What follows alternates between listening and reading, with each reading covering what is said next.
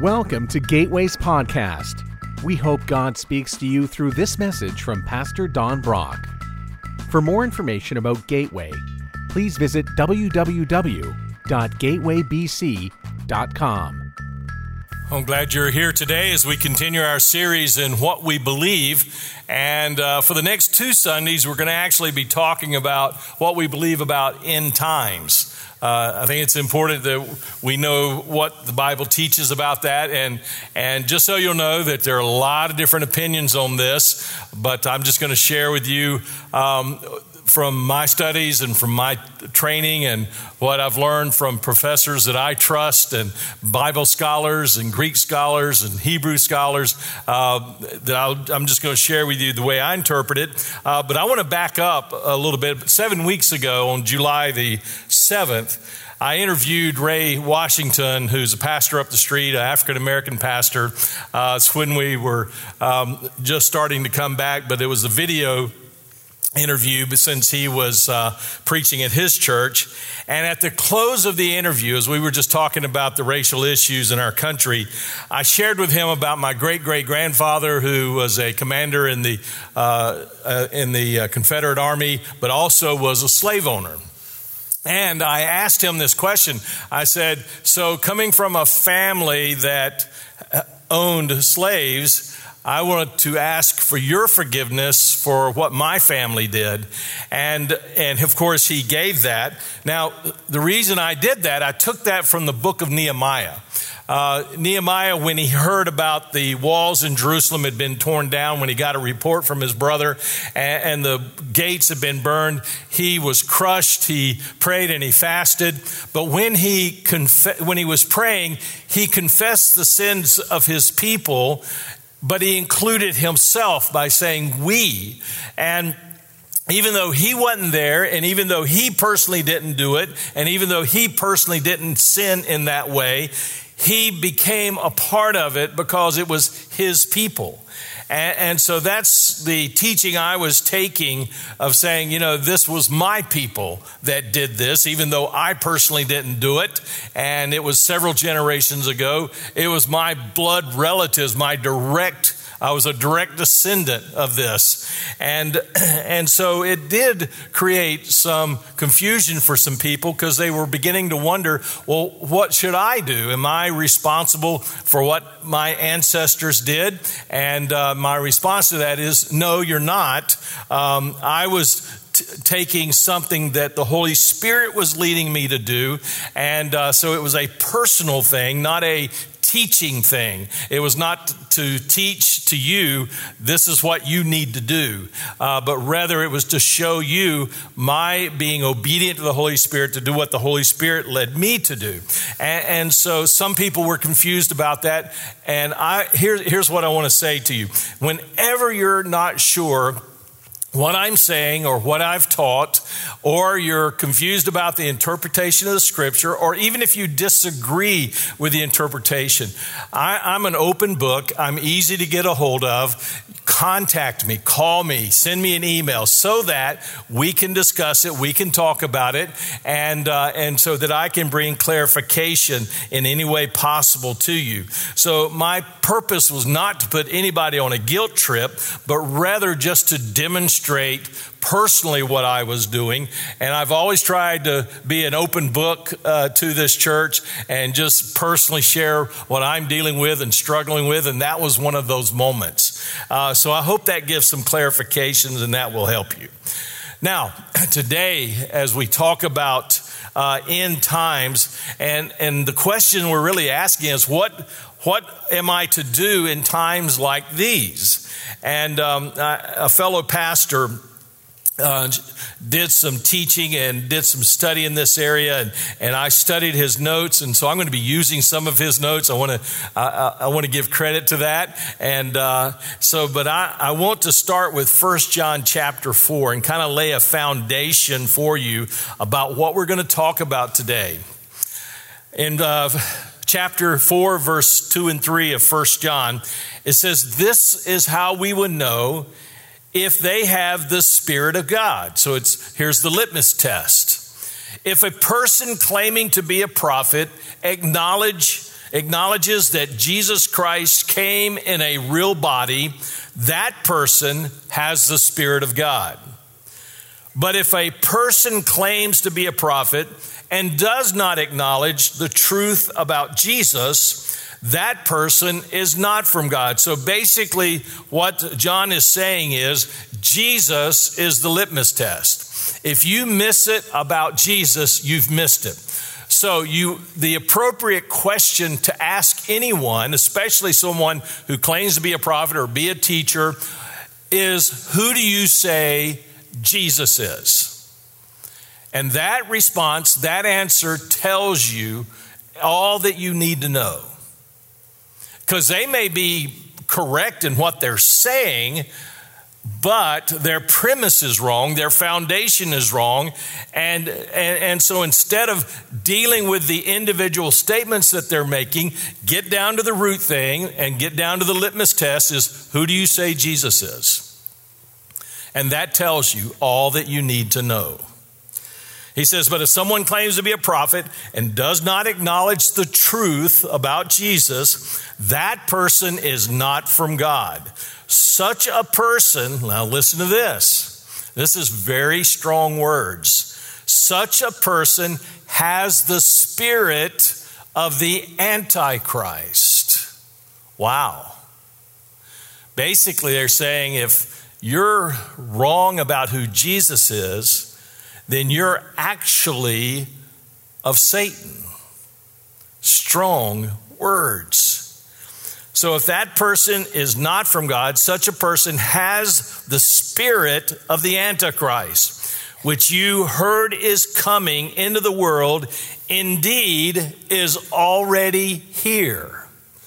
So, 2,000 years ago, John was saying he's already here, the spirit of the Antichrist. So, that means he's still here. So, the spirit of the Antichrist is here. Now, let me go ahead and get it out there and tell you plain and simple we are not living during the tribulation period. There's one main key reason why I can say that emphatically. You and I are still here. You see, at the beginning of the tribulation period, I believe the Bible teaches that we are caught up into heaven, that Jesus comes and removes his church. That's us. He removes us, takes us to heaven, and then there begins the seven years of tribulation. So I'm very thankful for that. I would rather watch the tribulation from heaven than to live it here on earth. And so we are not in the tribulation period. It will begin when the rapture happens. But the spirit of end times are here, just like the spirit of the Antichrist is already here. Now, one of the ways that we know this is through the teachings in Revelation about the four horses of the apocalypse. The four horses of the, apocalypse. In, in Revelation chapter 6, verse 2, John, who was on the island of Patmos, who had been exiled there, he was given division, uh, visions, he was given direct knowledge from God Himself about what was going to happen. And so here's one of the incidences. I looked up and I saw a white horse standing there. The rider carried a bow, and a bow was used for war, and a crown was placed on his head. That means he was the leader, and a crown was placed on his head. He rode out to win many battles and gain the victory. So, the spirit of the white horse is disruption and deception, and he is the Antichrist. This rider on the white horse is the Antichrist. That's why he has the crown. And he brings a spirit of disruption and deception. Now, would you agree with me that the spirit of the white horse is alive and well in our society, in our world right now? Is there disruption? I mean, there's been disruption on the whole planet. Your lives have been totally disrupted uh, uh, for the last five months. Has there been any deception? Every day. Every day you read the news. There's deceptions coming from everywhere. But here's what I want you to see. Instead of looking at the mouthpiece of that deception, look at the spirit behind the, the, the deception. And that's the spirit of the Antichrist, the spirit of the white horse. Then, verse 4, we have another horse. It says, Then another horse appeared, a red one. Its rider was given a mighty sword and the authority to take peace from earth. And there was a was war and slaughter everywhere. So this the now uh, the that horse has not literally come yet. He will, but the spirit of the red horse is here, and here's the spirit of the red horse: fear and violence. Is there a lot of fear going on in our country? Is there a lot of violence going on in our country? You know, we had some violence in our city for a very short period of time because our law enforcement and the mayor and the governor, they jumped all over it. But look at what's happening in so many other cities.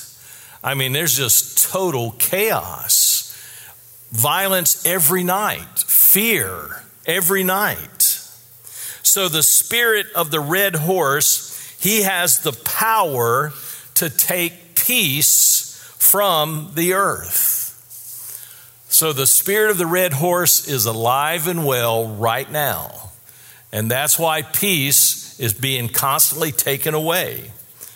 Now, the third horse, Revelation 6, verses 5 and 6. When the Lamb broke the third seal, I saw the third living being say, Come. And I looked up and I saw a black horse and its rider was holding a pair of scales, talking about buying and selling. He was holding a pair of scales in his hand, and I heard a voice from among the four living beings a loaf of wheat of bread or three loaves of barley will cost a day's pay. And don't waste the olive oil and wine. So, in other words, when the black horse comes, his spirit is economic collapse. What cost a little today is going to cost a whole bunch later. What just costs pennies in comparison, you'll have to work an entire day for. You go and buy a loaf of bread today and you spend a couple of bucks, the day's coming, you'll have to work all day long to get that same loaf of bread. And, so, this third spirit of the black horse brings economic collapse. And uh, now, this is not to scare anyone, but rather to prepare everyone. So, this is going to come. The spirit of it will come from time to time, and that's why we'll have recessions, and that's why we'll have inflations. And uh, but but so the spirit of the uh, of the black horse has been here for a long time. But then the real black horse is going to show up. And again, you and I won't be here, praise God. But those that are left behind, they're going to see an economic collapse like never before. Like never before. And it will be worldwide. That's what's going to happen. Then their fourth horse, verse 8. I looked up and saw a horse whose color was pale green. Its rider was named Death, and his companion was the grave. These two were given authority over one fourth of the earth to kill with the sword and famine and disease and wild animals. So the spirit of the pale horse is disease and death. Now, this is how I know that we're not in this yet. Yes, the spirit of the pale horse is here, but the pale horse himself is not here yet. And here's how we know we're getting close to 8 billion people living on this planet. When this pale horse shows up, 2 billion people will die. In World War II, they tell us like 50 million people died soldiers and civilians. When this guy shows up, two billion people will die, a fourth of the planet. Aren't you glad you're not going to be here when that happens? And don't you want to make sure that any of your friends and any of your relatives are not here as well? So these horses, the spirit of these horses are already here. And we get freaked out about what is happening. And you know, things, uh, people are losing sleep, people are going in depression. Things may not get back to normal for a long time, if ever. I mean, I don't know what's yet to come.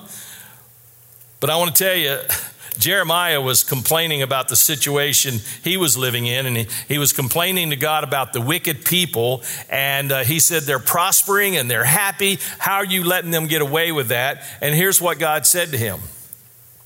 In uh, Jeremiah 12 5, God said, If racing against mere men makes you tired, how are you going to race against horses?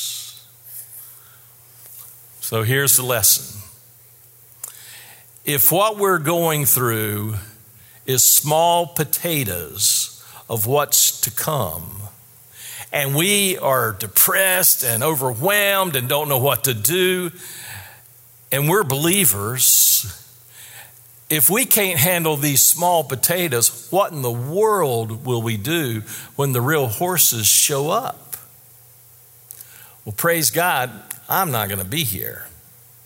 And you're not going to be here if you know Jesus personally. And I want to make sure everybody I know goes with me in that rapture. Because I want to tell you, if we can't handle times like now, imagine what it's like when a fourth of the world dies. A loaf of bread, you have to work all day long just to get a loaf of bread. There's a world leader who takes charge of everything. I mean, it's going to get so bad so quickly because all of that will happen. Everything we just read about of these four horses will happen in seven years. That's yet to come.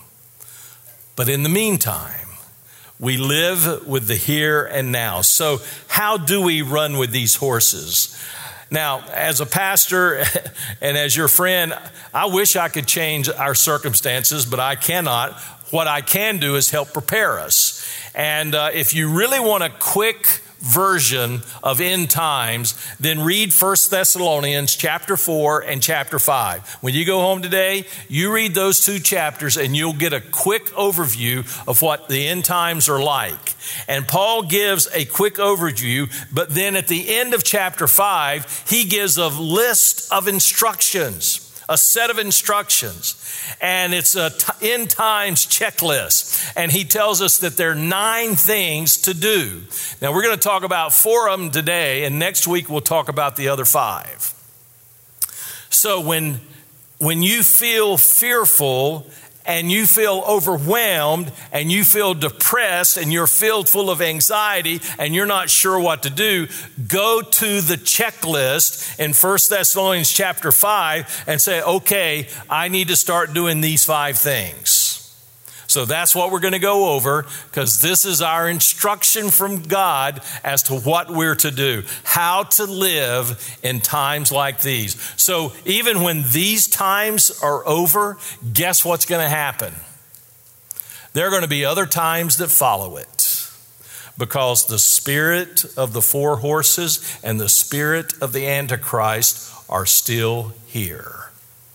So we might get through this temporary thing and everything's cool and everything's fine, but something's going to follow it. And it's going to keep getting that way until the rapture happens, and then it really gets bad. So praise God that we have hope in a Savior, Jesus Christ, and that He will get me through these times that are really small potatoes compared to what's coming. And He's going to protect me from having to even go through the seven years. So praise God for that. So let's go through these four things real quick. First thing that we're to do is to, we're to live with covering. Get under the umbrella. Now, here's what I mean by that. Uh, in 1 Thessalonians chapter 5, verse 12 and 13. Dear brothers and sisters, honor those who are leaders in the Lord's work. They work hard among you and give you spiritual guidance so that's exactly what I'm doing right now. I'm giving you spiritual guidance based on God's word. Show them great respect and wholeheartedly, wholehearted love because of their work and live peacefully with each other. So here's the teaching God gives us coverings. He does that through civil leadership. He does that through uh, spiritual leadership. That's where I come in. He does it through in the family arena by having parents. He does it at school by having principals and teachers. Uh, he does it locally with police officers and mayors, uh, by the state with the governor, by our country with the president. And we're told in other places in Scripture we ought to be praying for all those that are in leadership position. I want to tell you, can you imagine what our governor and our president deal with on a daily basis? I mean, even when things are good, the pressure they must feel and the loneliness they must feel knowing that the decision falls on their shoulders. And I cannot begin to imagine the weight that they feel. And so we're to pray for them, even if we don't agree with them. We're to pray for them and ask God to shore them up, to help them, to guide them. And we are to pray for our local leaders. Listen, I want to tell you, your, your teachers, our local teachers and principals right now, they need our prayers like crazy. I mean, there's so confusion about what's going to happen and how we're going to do this. How's this going to even work? And teaching is tough enough by itself under normal circumstances. So imagine when the rules are all changing and they're fluid right now. Our teachers really need our prayers. Our, local police officers, they need our prayers. I, I mean, goodness, they have, they're, they have been put in a position of having to second guess themselves every step of the way. And sometimes their lives are on the line. In a brief second, a decision has to be made that could mean the difference between life and death. We need to pray for them, we need to encourage them. So we need to live under a covering. That's what we're to do. We're not to isolate ourselves, even though we have to sometimes quarantine ourselves. We're not to live isolated lives. We need each other. So we're to honor and we're to watch how God protects. We are always better together. Always better together. Second thing, in verse 14. Brothers and sisters, we urge you to warn those who are lazy, encourage those who are timid, take tender care of those who are weak, be patient with everyone. So we are to live with ministry. We're to do ministry. So we don't live isolated, we live under a covering, an umbrella that God has given us, and we don't spend all of our time taking care of uh, ourselves, but we are to help take care of others. You see, in a season of the four horses, you either take care of yourself or you look out for other people. It's a little bit of both, but you got to make sure you're looking out for other people. It's hard to get it's hard to get out of depression. And depression has gone way up during these times, especially people who've just t- totally had to quarantine. Uh, you know, I talked to uh, family members who've had to quarantine and, and they're about to go crazy and it's been tough. And, and so you you get into depression. It's tough to get out of depression. But let me tell you one of the things that helps you get out of depression is when you know what your purpose is, you know what your spiritual gifts are and you start using them and you start doing it. And, and, so, if you want to get out of depression quicker, you focus on meeting the needs of other people. Because as you do that, you're allowing God to meet your needs. But when we're so busy taking care of ourselves, sometimes we tie the hands of God from helping us. So focus on others, minister to others. The, the antidote for, uh, of needing ministry is to do ministry. If you're always looking for ministry to do something for you, you need to change that and you need to find out what you can do for ministry. And God will meet your needs. The third thing is to live with grace. Verse 15 See that no one pays back evil for evil, but always try to do good to each other and to all people. So we're to live with grace. Grace is giving something they don't deserve. Mercy is not paying back, but grace is actually doing something good. Mercy is not giving them what they deserve, grace is giving them something they don't deserve. So I am, based on verse 15, am told I need to find a way to do something good for others. So don't give people what they deserve, give people what they need. Big difference. And there's no qualifier in here in terms of whether they deserve it or not because they don't. Neither do you. We give because we're told to give. We give people what they need. So live with grace. The last one we're going to cover today is live with joy. Live with joy. 1 Thessalonians 5:16. If you want to memorize a Bible verse, here's an easy one. Always be joyful. All right, you already got it memorized. Always be joyful. That's a choice. Nehemiah, when they were completing the walls and the gates, he said to them in Nehemiah 8:10, he said to the people, "Go and celebrate with a feast of rich foods and sweet, uh, sweet drinks and share gifts of food with people who have nothing prepared. This is a sacred day before the Lord. Don't be dejected and sad, for the joy of the Lord is your strength. So live in joy. That's what he's saying. Live in that joy. I make it a choice to be joyful because it is a choice. In Philippians 4 4, it says, Always be full of joy in the Lord. I say it again, rejoice. So that means it's a choice. You choose it. Rick and Kay Warren, uh, Rick's the pastor of Saddleback. Uh, had the privilege of talking with him many times, and um, he uh, is the one that wrote the purpose driven book, uh, Purpose Driven Life. And several years ago, they went through the greatest pain a parent could go through. Uh, they had a son who I think he was in his early 30s or late 20s to commit suicide. They did everything possible to help him. He was uh, just chronically depressed. They had him with the best doctors, the best people. They did everything possible to help him.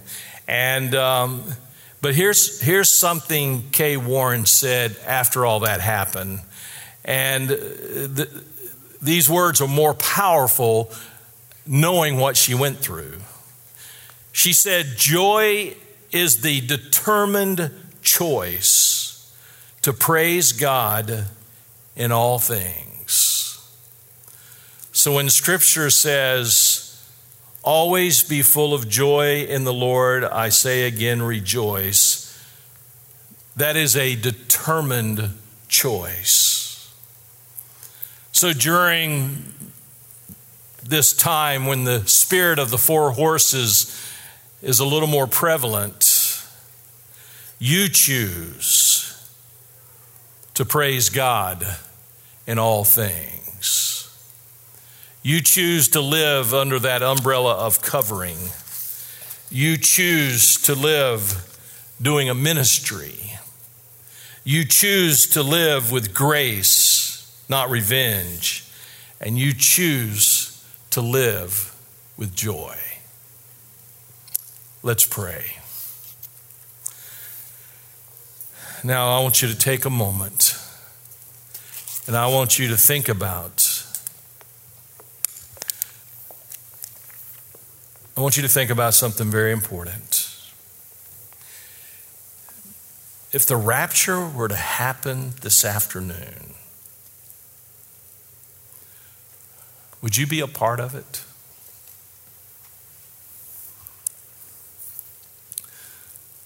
You see, once that happens, then and you're not a follower of Jesus, then you have no choice but to go through the seven years of tribulation, or at least part of it. Now, people can get saved during the tribulation, but my, what they have to go through. It's overwhelming to even think about. So I pray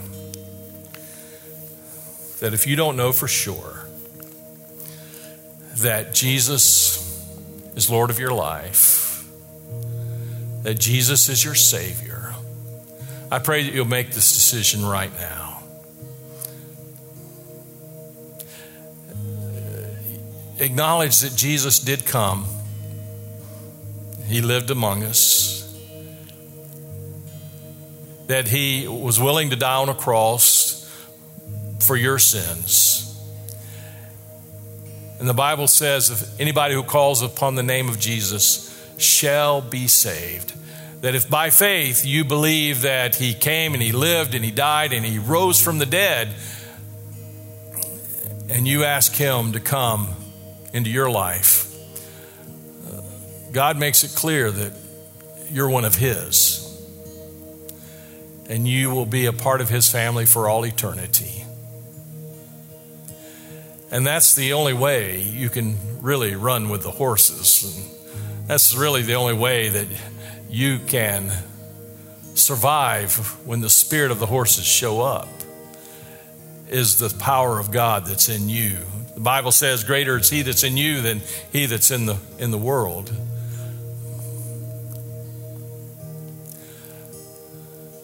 I pray that you'll open up your heart right now.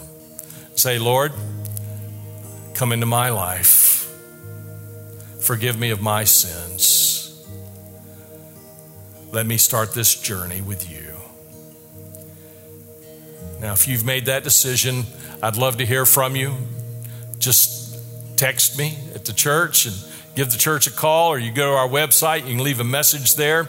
Just let us hear from you so that we can rejoice with you. And we'd love to give you some things to help you in your journey as you begin that growth process as a new believer.